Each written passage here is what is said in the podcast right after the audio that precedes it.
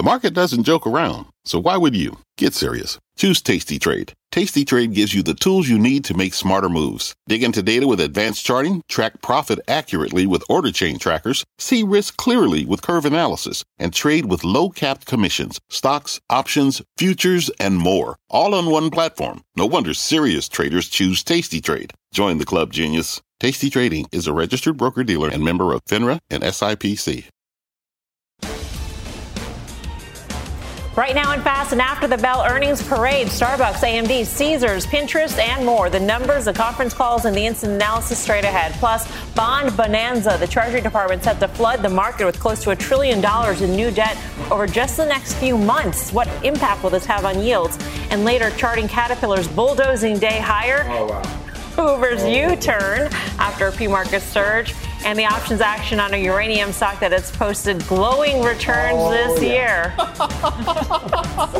but never ends here. I'm Melissa Lee. This is Fast Money Live from the NASDAQ market site on the desk tonight. Tim Seymour, Karen Finerman, Dan Nathan, and Guy Adami. And we start off with an action packed night of earnings. AMD, Starbucks, Pinterest, Caesars, all out with results in just the past hour. Shares are all on the move here. We've got the A team of reporters ready to dive into the numbers for us. Contessa Brewer, Julia Boorstin, Kate Rogers, all on deck we get right to Christina Partsinevelos to dig into AMD. The conference call is just kicking off. Christina. Well, AMD shares are higher heading into the earnings call. We'll be looking for more clarity on two factors data center revenues going forward and progress made on AMD's AI chip. Today's report shows us that data center revenue was mostly in line, and its client business, which includes PC processors, sales actually came in higher than estimated. So it's a very similar narrative to what we saw from Intel's earnings report just last week. Heading into Q3, this current quarter, the company expects those two segments, data center and client, to each grow double digits percentages. But they didn't actually provide any numbers in the report, and that's going to offset some gaming weakness. And this comes even though IT budgets have been prioritizing AI chips over traditional servers. So overall, that's good news for the stock, contributing to the little bump that we're seeing right now, as well as the earnings beat, of course course. Lastly, AI will of course be a theme on the call given AMD's AI chip, which comes out in Q4. But keep in mind, it is only testing next quarter, Q3. It's coming out in Q4, so we shouldn't expect a steady flow of revenue until early next year. No? Christina, when, when they say that their customers had seven times the number of engagements for AI, what exactly does engagement mean? Engagements means it doesn't necessarily translates to orders. That was in the report, okay. uh, and that's an excellent question, but it does not necessarily translate. They have hard orders from Amazon as well as Microsoft for that new AI chip, and they've said that they've engaged with a bunch of other companies, but that still hasn't translated into sales just yet. All right, Christina, thank you. Keep us posted on AMD. Christina Partsinevelos. Huh. Hmm. Engagements don't necessarily translate into revenues. Uh. Interesting. I uh, thought you were going to say weddings. I, don't anyway. That's true. That's you have experience with that? No. I would hesitate. That crazy. Yeah, I don't. so this a year ago it was $92 stock. Just stay with me for a second. It's trading $123 now. Revenue was down 18% year over year. Revenue down 18%. Margins were 30% a year ago. Operating margins, by the way, 19.9% this quarter. Now, everything Christina said is fine. I mean, the quarter was fine unremarkable by their standards. Mm. The stock action is extraordinary again. I mean, it goes to show AI is everything right now because on, if you were just look at this at its core, I don't know why the stock is significantly higher given the run that the stock has had. I mean, it's fine, but again, valuations come into play. And look at where the stock was a year ago, look at it now, and look at the year over year comps. Interesting. I thought, based on what they were saying about data center, that maybe we would see a little bit of impact on Intel, but we haven't so far. Of course, Intel's still riding high on its report. Yeah, and, and they, they, they opened down, right? Mm-hmm. So at first, these numbers weren't largely right. ex- impressive until they started uh, sprinkling in that AI stuff. We call that, I guess, pixie dust. We've coined that on this desk. But but if you if you look at the hyperscalers, if you look at Microsoft, you look at Google, and their spend and what they're targeting to be their spend in the second half of the year, um, uh, that's part of what's taken the stock higher. And if you think where they're going to be uh, in terms of AI server share somewhere in the next few years, even cutting into NVIDIA, this is where they're getting pulled up by NVIDIA, whether they deserve it or not. So agree with Guy on, on the margin here. And if you look at the sales and if you look at the multiple, um, I will say that semiconductors overall as a group had an excellent July and came right back to this place on the charts where relative to the S&P, um, they're challenging for a breakout while the rest of the market gets there too. Yeah, Dan. It's interesting when you look at the revenue guidance. Um, the midpoint is below what consensus was, and if you look at like consensus for gross margins for Q3 and Q4, they're expected to be up sequentially just a little bit uh, from 50%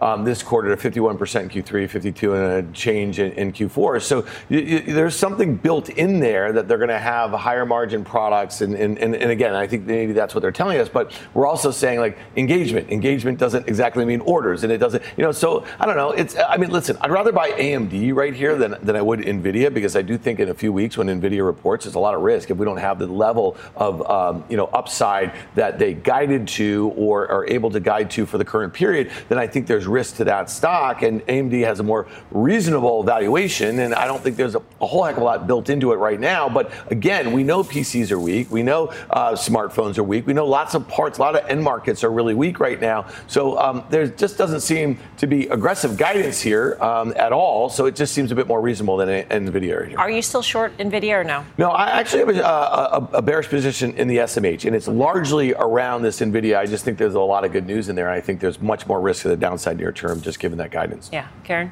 Well, I agree with everything you've been saying. It's certainly not a this year story and next year story, right? If you think about how they view the total addressable market, how gigantic it is, and the CAGR for the next few years, heading, you know, probably 25, 6, 7 would be much bigger years. If, you know, you got to buy the pixie dust story, if you do that, you can get to this being not so demanding on an earnings multiple a couple of years out. Now, normally I don't like to wait. At a, I don't like to wait at this bus stop at 41 or you know whatever times earnings where it is right now. But I'm going to. Uh, so I have uh, some AMD. I'm not going to really trade. I'm not going to trade around it, and I have some Nvidia as well. Be interested to hear what happened what they say on the call because we all know it's not all right. about what they reported it's about what they think is coming and also what is their timing of their newest chip the right. MI300X right. right, which is geared toward large language model training um, that'll be key to this they say story. 4q uh, you know we don't yeah. know but I, I, think that that's really where this is this is where people can do whatever they want to their models mm-hmm. uh, and after the, the, the blowout that nvidia gave and the confidence of the guide uh, this is this is where AMD also gets a benefit. I also just think that the the, the bottoming of the PC business is something that cyclically, uh, you know, look, look what it did for, for Intel on some level, and look what also data center does. All right, let's move on to Starbucks here. The company beating earnings estimates but missing on revenues. The call is now underway. Kate Rogers got the breakdown for us. Kate. Hey, Melissa, as you said, earnings call just getting underway. A mixed third quarter here for Starbucks. Slight revenue miss, but a 5 cent beat on adjusted EPS. Comps were also slightly lower than expected across the board, up 10% globally, 24% internationally, up 7% in the U.S. That's a miss versus the up 8.4% estimated by analysts. In the U.S., the company said it saw a 6% increase in average ticket, 1% increase in average transaction. Moving on to China, that is a key market for Starbucks. Same store sales up 46% year on year, driven by a 48% increase in transactions, a 1% decrease in average ticket there. Last year, remember, COVID lockdowns were a huge drag on China same store sales, so you're seeing a rebound there, even as analysts have warned that the China recovery could take a bit longer than expected. Uh, Starbucks also reporting it now has 31 million Starbucks rewards members. That is up 15% year on year. The stock is slightly lower by 1%. It's only up around 1.5%, Melissa, year to date. One of the weaker performers in the restaurant sector. We'll bring you any updates we get. We're looking out to hear if they make any changes to guidance on the call because that's something uh, that they reaffirmed last quarter. And if you remember, the stock fell a bit after that news. Back over to right. you. Kate, thanks. Kate Rogers. Tim, you own this one. I do, and, and, I'm waiting on more of it lower. And I've been trading this one around for the last six months. And, and after that Q1 number, it's the same thing we saw. It's a lot of the same thing. And, and I don't think that their customer base can really withstand the higher price levels over and over again. Operating margins are excellent. Uh, labor costs are certainly something they have to consider. These are record revenues. Okay, so they missed slightly, but again, record revenues for a company. It's nice to see international increasing, but North America is still bread and butter, and those comps at seven percent weren't extraordinary. I don't think they're going to get an environment where they can raise prices like they've had. And and, and I love the company, but I, I'm going to get it lower. Year on year, China was in full lockdown, wasn't it? So the transactions increased 40 something percent, almost 50 percent year on year. And the average transaction price went down, down. a percent. I thought that was sort of weird considering the country was pretty it's much. It's got to be a noisy. That, that's noisy, noisy, data. Yeah. Uh, I mean, I think especially when you consider how how much those transactions pressure. were up. Yeah. North America is still the bread and butter. Mm-hmm. So seven percent comp street was at eight point four percent. So that's pretty significant miss. We talked about it last night. where maybe valuation started to be a concern. And technically, where do you want to get back into stock? And I think we decided, at least, we talked about 92 being the level. That was the high, I think, August of last year. We sold off from there. So past resistance should become support. And I don't think 92 is unreasonable given this quarter. Yeah, I mean, I think this is sort of the quandary that investors have with a lot of even consumer staples, like a yeah. uh, you know Procter and Gamble, for instance. They are uh, losing some volume, but they have the price hikes still. They have that pricing power at this moment, mm-hmm. but who knows what they have next quarter? Right. I think you know it was telling what uh, Chipotle said about. Um, you know, fear that the customer will start paying student loans mm-hmm. again and price hikes, and maybe they've hiked prices Too as much, much as they yeah. can, or that it's really starting to make a dent. So this is similar to that. Tim, I think, has been a good job, sort of, you know, selling upside calls and waiting for it. It's a it's a great company. It deserves a premium multiple. This big, probably not. Well, it's not funny. I mean, look at the out year, right? So next year, um, you know, 12% expected earnings growth and sales growth, and it's trading at a peg, a PE to growth of, of you know of two. It's a, it's a 24 and a half multiple or something like that. I mean, when's the last time this stock has traded that cheap? And it's funny that we're sitting here in what feels like a raging bull market. It's not confirmed that it's here to stay or not. And it's funny because we talked about it last night. Nike, Starbucks, there's a few other names like this consumer discretionary just mm-hmm. Sitting it out. And I don't get it because I can look around the, you know, the market and I see plenty of stocks that trade at ridiculous valuations based on really silly assumptions. And companies like Nike and Starbucks have demonstrated to us, as long as we've been doing the show or as long as we've been in the business, that they execute decently in difficult environments. So I don't know why they're sitting out. It doesn't make any sense to me. Like, and, and this is, doesn't seem like an outrageous valuation right here. They're sitting out because they went from 70 bucks to 115 bucks from from March through you know kind of March. Um, and and I, I think that's a lot to do with it. I also think both Nike and Starbucks are illustrative of, of really where the pent up demand was. What are the places, what are the brands that are the most iconic brands that people are reaching for coming out of COVID? People are taking in as much as they can, obviously, different product groups. But um, I, I, think that's what you get to. I'm, I'm, I'm happy to own Nike and Starbucks lower. I think I'm going to. And, and I don't think there's anything that, that uh, should worry you as an investor here, but this is not going to get away from you on the upside. That's the confidence I have. All right. Coming up, another pair of post bell earnings as if through. We're breaking down the numbers from social media to the slot machines, plus anticipating tomorrow's Treasury sale today, the impact T bill and bond issuance could have on inflation. Fast Money will be right back.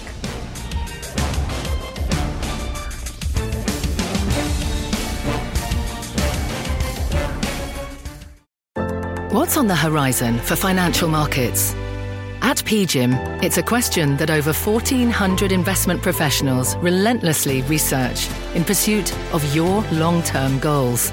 Specialized across asset classes, but united in collaboration, our teams provide global and local expertise. Our investments shape tomorrow, today. Pursue your tomorrow with PGIM, a leading global asset manager.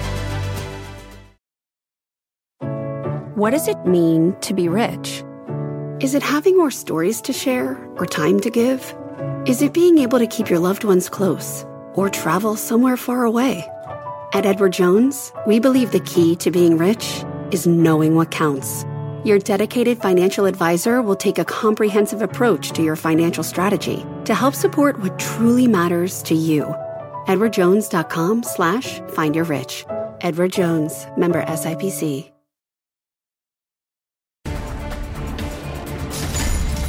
Welcome back to Fast Money. We've got an earnings alert on Pinterest. Shares dipping despite top and bottom line beats. The conference call is underway. Julia Boorstin has been listening in. Julia, what's the latest? Melissa, that stock bouncing around. First, shares were lower, then they were higher. Now, shares are down just fractionally after Pinterest beat across the board with a meaningful beat when it came to earnings. But worldwide monthly active users were pretty much in line with expectations, just about a million and a half ahead of the number analysts were looking for.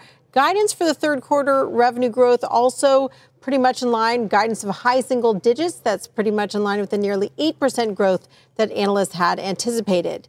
Pinterest CEO Bill Ready saying that after reducing expenses in the first quarter, that in the second quarter, they identified further cost efficiencies, leading to operating expenses that were lower than what they'd guided to. Ready also stressing on the call the long term potential of the partnership that they made with Amazon, saying that they have many strong synergies and that they're p- pleased with the pace of implementation so far. Ready also noted that the broader advertising market is seeing what he called some signs of stabilization and recovery, though he did note that there's still a lot of choppiness. The company's CFO said that it continues to gain good traction with advertisers in verticals such as travel, autos, and financial services. Those are relatively new areas for them. Both uh, Ready and the company's CFO also stressing the company's focus on operational efficiency throughout the call. Melissa? Operational efficiency is great, Julia, but it's it's tapping into that you know highly um, focused a user of, of, Pinterest who probably has a desire and intent to buy, to actually buy. And so when, when Ready says that he's happy with the pace of implementation, that, that almost means nothing to me. I mean, well, what does what, that mean? What he's saying is that the majority of people who come to Pinterest are looking to buy something. And he was mm-hmm. throwing out the stats. I think he said half of the people who come to, to the platform want to buy something. And so what they're doing with this Amazon partnership and also the ability for brands, whatever the brand is, to share a shoppable pin is closing that loop, saying you're coming here to want to buy something. We're going to make it so easy for you to actually buy something that it's a more efficient platform for advertisers. And they say that this is this is a long process, but they're seeing a lot of uptick both from the brands who have to put the shoppable pins out there, but also from consumers who are saving more of these pins that they could then click through mm. to buy. So they're saying that they're seeing progress. I, I have to think that one of the reasons why the stock first moved lower and then you know it's sort of been bouncing around the flat line is the fact that the user growth um, was pretty much in line with expectations. I think there was some hope, especially after Meta's blowout quarter, that Pinterest would also have a blowout quarter, and I think this was a beat, but not a blowout. Right. Julia, thanks. Julia Boorstin. I will go to the man who uh, has a Pinterest. Yes, page. I do. That would be, on this desk, that's me. That's you. Okay. This is why I think the stock You're is proud lower. of that extraordinarily proud. I wasn't asking. I was just saying you are. You, it wasn't a statement. That was like a question. This, have you this, engaged this with your video, page? by the way, was um, created like 10 years ago, but the page hasn't changed. so don't worry about the page changing. It's the same. It's the same page. so I mean, oddly enough, yeah. it's, it's the third quarter. It's third quarter revenue guidance. So they said basically high single digit. against the street was looking for like 9.6. So people are saying, you know what, that third quarter guide is not good enough to offset what was a pretty good quarter. Margins were actually very good, and ARPUs, Tim, yes, were actually beat as well. So I think the stock actually, if they're sandbagging, which they may be, I think the stock should be higher than this. It's funny. All right. So when you think about digital ad spend and the opportunities with e-commerce, I mean, they're doing three billion dollars in revenue. You know, it's got an 80% gross margin. It's growing at you know maybe double digits, that sort of thing. And so I guess unless you can really ramp users and really find new levers there, this is just one of those really small players. The same way we feel like every other quarter we're talking about Snap down 20% or Pinterest down 20%. You know, this the fact that it's unchanged right now. I mean, I don't think there was anything in there. I think that you took some of the kind of animal spirits guy out of this name on that last print when it plunged down 20% or so, and now we found a bit of an equilibrium. Closing yeah. the loop, though, seems like it would be a really powerful thing. If you had like a power user of Pinterest who is like a very popular celebrity or like a Guy Adami, yeah. I mean, what do you mean? Yeah. You were like struggling to find somebody. And, check. Right, check. right. And you see. Is um, trading up on that? Okay. a Tory Burch coat and a, a, bottle of Hawaiian Tropic suntan yeah. oil, and right. you want to go buy it, and you can actually, and you get a piece of it. Sure you right? Do. Yeah. And the company gets a sale. Or you could buy Meta, which is right. 40 times, 50, I don't know, 45 times the size, trades at a lower multiple. Trades at 140 right. the multiple. So uh, that's where I am, there and uh, uh, Google. All right, let's get to uh, another earnings alert. This one on Caesars Entertainment, the casino stock extending session losses despite topping revenue estimates in Q2. The company's CEO affirming that demand remains strong in Las Vegas and regional markets. Let's get to Contessa Brewer with the very latest. Contessa. Yeah, Melissa, CEO Tom Reeg on the call right now. And the first off, he addressed the Vegas results down in the second quarter year on year. He blamed a tough comp against an all time record setting quarter last year and bad luck for the house in Baccarat. Caesar says that bookings for the second half of the year, though, are on pace to deliver a record annual EBITDA. Again, that's the most important profitability metric in gaming in this particular business segment in the Vegas Strip. And Reeg says he thinks that Caesars will get a 5% lift from F1 just on rooms and food and beverage in November. That's not counting what gets played on the table games. Even further out, Super Bowl in Las Vegas in February Reeg says they are seeing dramatically more reservations at higher rates. Let me spend a minute here on the digital segment, which includes sports and online sports betting and iGaming. That's casino games that are played online. Caesars, for the first time, just turned a quarterly profit in that segment. And on the call, talked about rolling out this new Caesars Palace app for iGaming. It's only legal in six states right now, but a lot of optimism. And he said, and he's like really pushing back against the analysts here hey, you guys tell me I can't hit these targets. His target, he said, is half a billion dollars in EBITDA by 2025. And he says, he's hitting all of the metrics. So he reiterated that guidance. We saw a little bit of stock movement when he said that here in the minute by minute trade. Contessa, thank you. Mm-hmm. Contessa Brewer. Guy, what do you make of this quarter? I think it's fine. I mean, they beat on all the metrics. I'm not really sure why it's necessarily lower. I mean, a lot of these casinos have had runs. So I think the knee jerk was higher. I think people are looking and saying, you know, maybe maybe some of the comps weren't up to snuff. I'm just going through it now, but I think this stock should be higher. I think Wynn should be higher, and I think uh, uh, uh Las Vegas Sands should be higher as well in the back of this. I think you stay in the casinos, and, and, I think it's a combination of the, in this case, so with Wynn, you look at their core business, and different than Las Vegas Sands, but uh, the Las Vegas convention calendar looks really robust. You look at what's going on in digital, the fact that the losses are subsiding and that there's profitability. You know, how much profitability in the near term, I don't know, but the lack of losses. I, I, I think the trends right now, especially given where the consumer for the casinos, which still trade at a discount to where they were in 2019 on EBITDA multiples. I, I I think you stay in this one, and I see I see buys probably 80% of the analysts on the street. All right. Um, we should note that we don't want to miss the CEOs of both Pinterest and Caesars on CNBC this evening. Jim Cramer will host Bill Ready for CEO exclusive on Mad Money at 6 p.m. Eastern Time, and Tom Reeg will join Brian Sullivan Actually, I think it's, yeah, Brian Sullivan tonight on Last Call at 7. Coming up on Fast, looking for nuclear gains when options traders betting this stock will power up your portfolio. The name in the trade next and later. Caterpillar climbing higher today. And yes, our chart master nailed this one.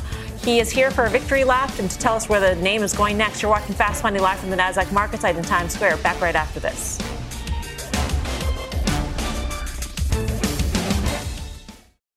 People today can spend half their lives over 50. So it's good to be financially ready for what's important to you as you get older, like a family vacation. Or starting your dream business. Welcome to Connie's Coffee. How may I help you? AARP's trusted financial tools can help you plan for whatever your future holds. That's why the younger you are, the more you need AARP. Start planning today at aarp.org/moneytools.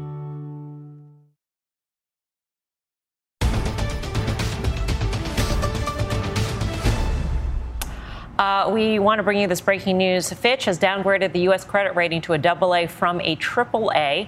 Uh, they note the difference in governance between AA rated countries versus AAA rated countries. Also, uh, the continuous or the, the, many, many political showdown surrounding the debt limit. We knew uh, when the debt limit showdown was going on that Fitch was considering this downgrade even if the debt limit was not breached. And so here we are with a downgrade of the U.S. credit rating to a double A plus from a triple A. Um, what sort of impacts are we looking for, maybe in the bond market, Tim, or elsewhere? Well, remember, we go all the way back to the, the downgrade that we had back in August of 2011, I think, going into that. And, and, and, really, ultimately, what happened is there was mass buying of U.S. Treasuries and the dollar rallied. Now, some of that was a function, really, of a cascade of what was going on, in the U.S. remains flight to quality. Um, we're going to talk about what's going on with debt issuance. We're going to talk about a, mm-hmm. a, deficit that's being funded, and essentially, we are monetizing a lot of debt in this country. Um, some At some point, um, debt to GDP ratios and multiples matter. The, the political uh, circus in Washington is something that yeah, I, I, get that, but that's not the reason. And frankly, politics have always been there. I think we just happen to know more about our politics than ever, even though we want to know less. Yeah, there's also a line here. Fitch uh, says the U.S. has had limited progress in tackling medium term challenges uh, related to Social Security benefits and, and other benefits here. It's going to be interesting to see. Now, the gold market should rally on the back of something like this, theoretically. Gold had a rough day today. I think part of the reason 10 year yields went back above 4%. But if you're a gold bull, these are the types of things, these are the types of stories that could be a catalyst. Yeah. Um, we will also uh, watch some of the AAA rated previously AAA rated companies because within the Fitch universe, those AAA rated companies usually default to the highest rating of that country, which would be now AA. Even plus. like an so, Apple on it. That's interesting. Um, so we'll have to watch that. I'm not sure if that's the specific mechanics for Fitch, but that does exist at the other credit rating agencies. So we'll, we'll watch that. Meantime, Cameco shares uh, dropping ahead of tomorrow's morning tomorrow morning's earnings report, but the uranium stock has been on a tear this year, up more than 50%. One options trader is betting tomorrow's print could power even more gains. Mike Khouw joins us here with the action. Mike. Yeah, so uh, we saw about one and a half times the average daily call volume, calls outpacing puts by about five to one. Right now, the options market is implying a move of about 5.2% by the end of the week. And at least one trader is betting that that move is going to be to the upside. The busiest contract were the 36 calls that expire at the end of this week. 17,000 of them traded overall, but that included a purchase of 10,000. Buyer paid 34 cents, and coincidentally, the break even for that trade is up 5.2%. Thanks, Mike. Uh, Tim, you're actually in uranium. I'm, lo- I'm long uranium. Uranium also likes the kind of news we just got out of Fitch. Hmm. And, and if you think about just some of the structural issues in our country, um, you know, nuclear energy solves a lot of them. Um, if you look at the execution at CCJ, I mean, that's part of the story. That's why the stock's at all time highs. That's why the stock's finally breaking out, despite the fact the backdrop for uranium. We also this week had uh, one of the first newly constructed nuclear reactors deployed in the U.S. actually come into uh, commercial operation for the first time in, I don't know, 30 years. Uh, we were listening to, remember that No Nukes album, guy? Uh, Jackson Browne. Jackson Browne, Sure. Bruce Springsteen. You know, I mean, great music, but I'm not sure that was what we're supposed to be doing. All right. Uh, for more options action, uh, be sure to tune into the full show Friday, 5:30 p.m. Eastern Time. Coming up, brace for impact. A sea of Treasury bonds about to hit the markets. Our next guest says it may have the power to kill inflation. We'll also ask him about this Fitch downgrade of the U.S. credit rating to a double A plus from a triple A. Also, Caterpillar. Are we watching a metamorphosis here? The stock surging to new highs on the back of earnings this morning, but can it keep it up? The chart master will lay that out into. Missed a moment of fast? Catch us anytime on the go. Follow the Fast Money podcast. We're back right after this.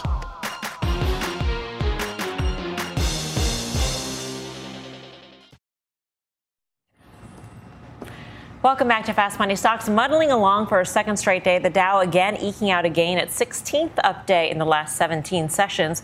The S&P and Nasdaq both down slightly. A couple stocks taking big legs down after their earnings this morning. Molson Coors dropping after revenues came in below estimates. The company did, however, raise full-year guidance. And Norwegian Cruise Lines posting its worst day since September after giving weak profit forecast for Q3.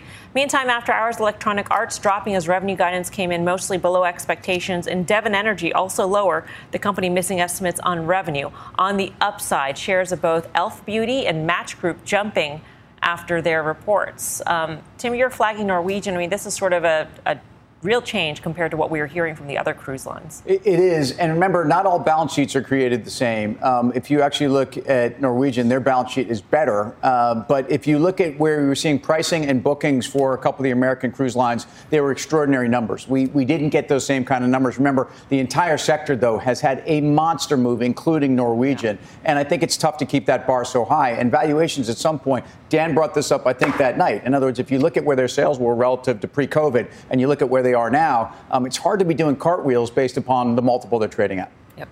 Meantime, the U.S. Treasury Department is planning to borrow more than a trillion dollars in the next fiscal quarter. That's almost a $300 billion increase than previously announced. This comes as the Treasury attempts to restock its cash pile and keeping, keep up with the ballooning deficit. So, what kind of impact could the sea of new issuances have on rates across the yield curve? Let's bring in Damped Spring Advisors CEO Andy Constan. Andy, great to see you again. Thanks for joining us. Hey, Melissa. Thanks for having me. First, Yeah, I want so- to ask just what your take is on the on the Fitch downgrade of the U.S. credit rating to a double A plus from a triple A. I mean, I understand that this is not the first downgrade that the U.S. has had, um, and it gave up its triple A rating at the other ratings agencies. But uh, will this have any impact? Yeah, practically not really. Uh, Mhm. the, no one's going to stop buying the U.S. debt. Uh, the U.S. will be able to honor its payments because it has no foreign currency debt, so it prints the money it needs. So it shouldn't have any practical issues. But of course, it's you know not something you want to hear, and it also talks about the longer term issues about you know what the buying um, power of the dollars you receive in the future when you buy bonds is going to look like. All right, let's get to uh, the Treasury issuance. We got the amount which was greater than expected. And I guess the devil's in the details, Andy, because that's what we're going to get tomorrow. What are you expecting here? Yeah, so tomorrow, uh, the very large uh, issuance that was announced yesterday is going to be the d- composition of that issuance is going to be des- described. And for the last nine months, the uh, Treasury has been undersupplying the market with. Uh, there's been a declining amount and small amount of Treasury bonds, and quite and in this quarter, most recent quarter, there's been a huge issuance of Treasury bills to fund the government. And so that composition matters for long term interest rates. When the market's undersupplied, you can have what you've been having, which is a suppressed long term interest rate. Um, and when it's oversupplied, interest rate, longer term interest rates can begin to rise again. And so tomorrow we'll see. And the the street's around 250 billion for Q4 of the 852 billion that is scheduled to be issued.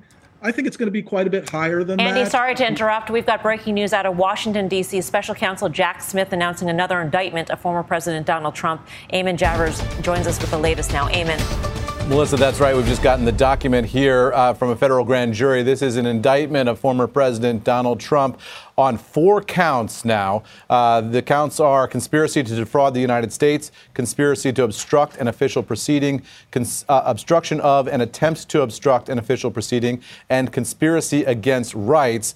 Uh, what the indictment says here in its first paragraph uh, is the defendant, Donald J. Trump, was the 45th president of the United States as a candidate for re-election in 2020. The defendant lost the 2020 presidential election. Despite having lost, the defendant was determined to remain in power. So for more than two months following Election Day on November 3rd, 2020, the defendant spread lies that there had been outcome determinative fraud in the election and that he had actually won.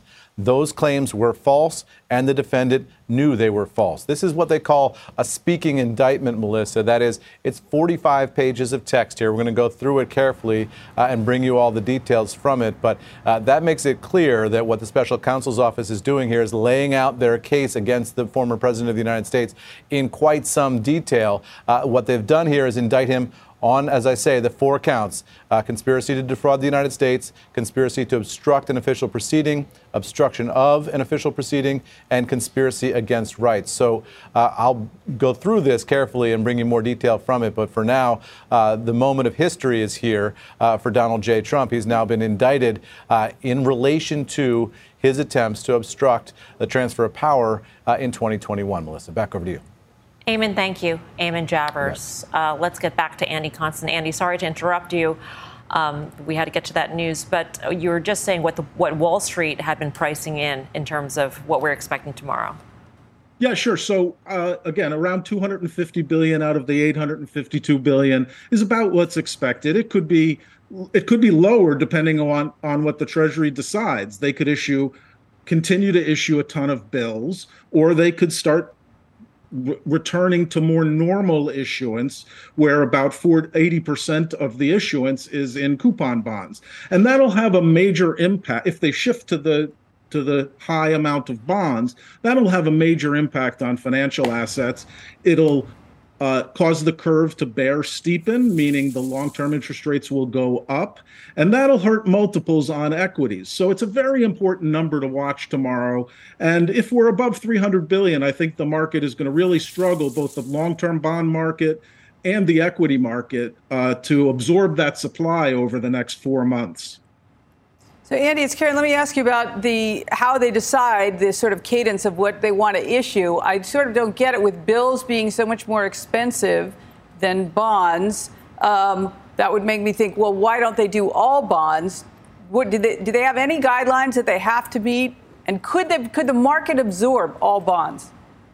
Yeah, so they definitely have guidelines. They have, for the long term, have had a historical range of total amount of bills outstanding relative to total federal debt of between 15 and 20 percent. And if they were to issue all bills in, the coming quarters, they would be well into the mid 20s, like 22, 23 percent. So there's nothing preventing them from doing that. As you rightly said, the cost is prohibitive because it's higher than the long term bond cost is right now. Um, but nothing preventing them by rule. It's just by habit and um, sort of their their way their mission. And at the same time, absorbing a trillion dollars of 10 year notes or 30 year notes or spread across the whole yield curve would have a much, much bigger impact than a trillion dollars of bills, which we've basically seen over the last four, four months tremendous bills issues and asset prices, stocks in particular, are up during that time. So the market can absorb bills very, very easily. As bonds it struggles with. And so the objective for the Treasury is to try to, you know, uh, thread that needle to not massively impacting the uh, the long-term interest rates, not flooding the market, but you know, taking advantage of better financing options right now and moving toward bonds. Andy, we're going to leave it there. Thanks so much. We appreciate your time. Thank Andy you. Constan of Damped Spring. Uh, Guy, you've been watching this. I think it's important. Yeah. I, I, the market hasn't cared, but 10 year yields in this country have gone from a 340 ish to I think this is highest we've seen since October of last year when they topped out around four and a quarter. I do think it's a big deal. And that re-steepening of the yield curve, which theoretically should be a good thing, actually, that's when equity markets start to take it on the chin, and that's what might be in the midst of now. So I think he brings up a great point. We'll see if the bond market can take it. But yields are telling you right now you're going to have to get a higher yield in order to get these bonds through. All right. And by the way, you won't want to miss Leslie Picker's exclusive interview with JP Morgan CEO Jamie Dimon. That is tomorrow, 2 p.m. He'll be live from his Northwest bus tour in Bozeman, Montana. That's mm. only on CNBC. Coming up, inching to new highs, Caterpillar plowing through second quarter earnings estimates, and the chart master is here to take us through the stock's next move. And later, check up on pharma stocks. We're diving into results from Pfizer and Merck reported this morning. Much more fast money right after this. Our sales are up uh, 22%. We uh, all three of our primary segments were up between 19 and 27 percent on the top line. Uh, 555 in adjusted operating profit per share. First time we've ever broken $5 so showing up in the bottom line. That was Caterpillar CEO Jim Umpleby earlier today on Squawk on the Street. The industrial giant climbing to an all time high on the back of a better than expected second quarter print. The company sees strong demand for construction products, raised its full year outlook for operating margin. And just this past Friday in options action, the chartmaster called for the stock to break out to a new high. Let's get more on Cat's path ahead with Carter Worth of Worth Charting. Carter, what do you see now? Well, certainly a big day for Cat and also Grasso salute to you. It was his final call on Friday, a fast money cat for the breakout. So we have the breakout. And here's the question um, what to do? It's always uh, a very nuanced thing managing a winner. Managing a loser, in principle, is easy. Get rid of it. So here is the breakout. You see it on the screen. Let's look at this same chart going back a bit further. That is essentially uh, the same circumstance. We have well defined tops at a common level, and we have a breakout. Let's look at it going back even further. And just to put this move in perspective, and what you'll see here again is this definitive news related, of course, fundamentals related breakout to a new high. Um, one final chart, and this is the issue. Um, the stock is also to the penny up against its internal trend line, in effect, essentially going back to the mid 2000s. My thinking is if you want to have your cake and eat it too, you stay mm. long and sell calls or take some measures um, because it's a big day today and while there might be a bit of follow through, a lot was priced in. Carter, thank you. Carter Braxton Worth of Worth Charting. Nice call on CAT last Friday. Um, what measures would you take, Guy, especially when there is infrastructure spending here in the United States? There could be more infrastructure spending in places like China where stimulus could be on its way. Right. Makes sense without question. Tim's talked about the resource trade. Caterpillar specifically traded 11.5 million shares, so almost five times normal volume. The play, I think, is to look for a pullback to the previous high, which was about somewhere between 248 and 250 ish. That makes sense. You've seen similar moves before, so I think it exhausted itself in the short term. Look for a pullback to the prior all time high. URI was also up, uh, I guess, on Cat News. It was down like 12 or 13 dollars on their conference call the other day, which seems sort of stupid. And then that turned around yesterday for I don't know. I don't know why people were so worked up over it. And it ended up being, and one, uh, one other thing I want to add they have their conference call at 11 a.m. To me, that shows we don't care where the stock is trading. We're not trying to get all our information out before it opens. We're looking to build long term value. And that's what they're doing. All, all of this tells me what's going on in the market. I mean, industrials are ripping, and if you look at their outperformance to the S&P, industrials are. It's about that broad. And you've got Johnson Controls tomorrow. They're going to talk about uh, where I think commercial HVAC and some of these things. We've got numbers from Carrier and Trane. I think those numbers are going to be better. The Caterpillar key is they're doing it without China, and they're doing it with improved margins uh, in a difficult environment. All right, coming up, a pair of pharma stocks under the weather today. We'll debate what the cure might be when fast money rolls on.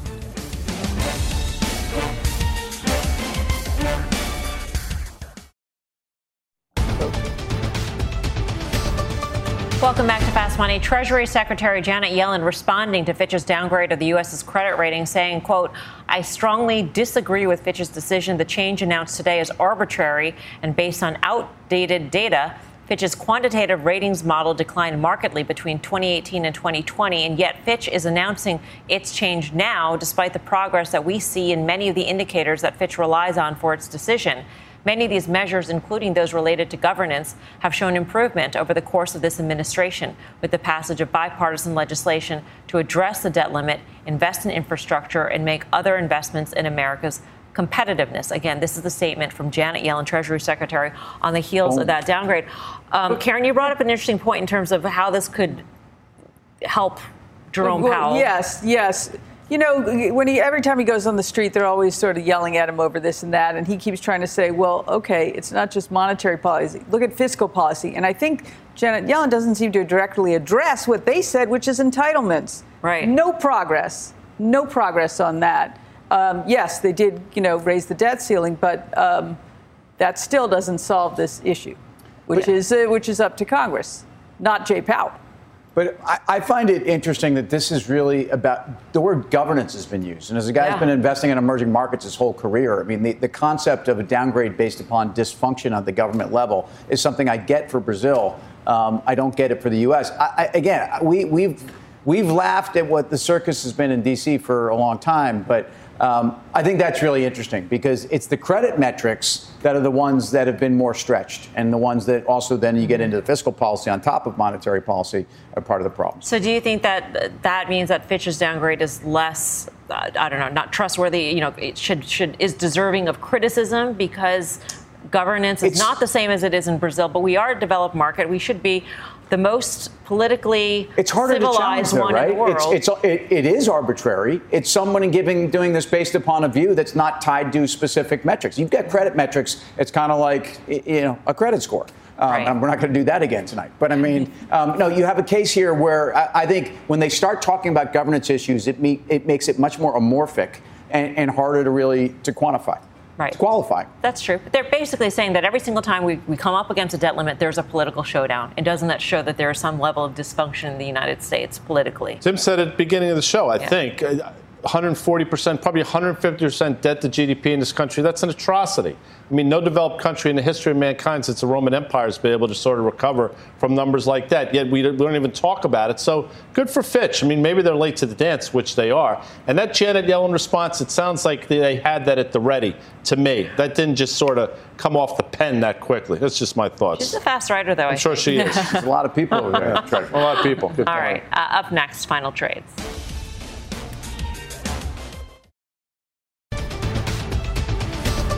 Get back to Eamon Javers in Washington. He's got more details on the special prosecutor indicting former President Donald Trump, Trump on 2020 election interference. Eamon. Well, Melissa, we know that the former president has now been summoned to appear at a federal courthouse here in Washington, D.C. on August 3rd at 4 p.m. That's this coming Thursday. So this is a pretty quick turnaround here in terms of the process of this indictment that we're now seeing unfold. It's a four count indictment uh, just dropped within the past hour. And in it, the government is alleging a massive conspiracy from the Trump uh, campaign to hold on to power and the former president himself. They're citing three separate conspiracies here happening sort of simultaneously. One was a conspiracy to defraud the United States by using dishonesty, fraud, and deceit to impair, obstruct, and defeat the lawful federal government function uh, in terms of collecting election results. Also, a conspiracy to corruptly obstruct and impede the January 6th congressional proceeding itself.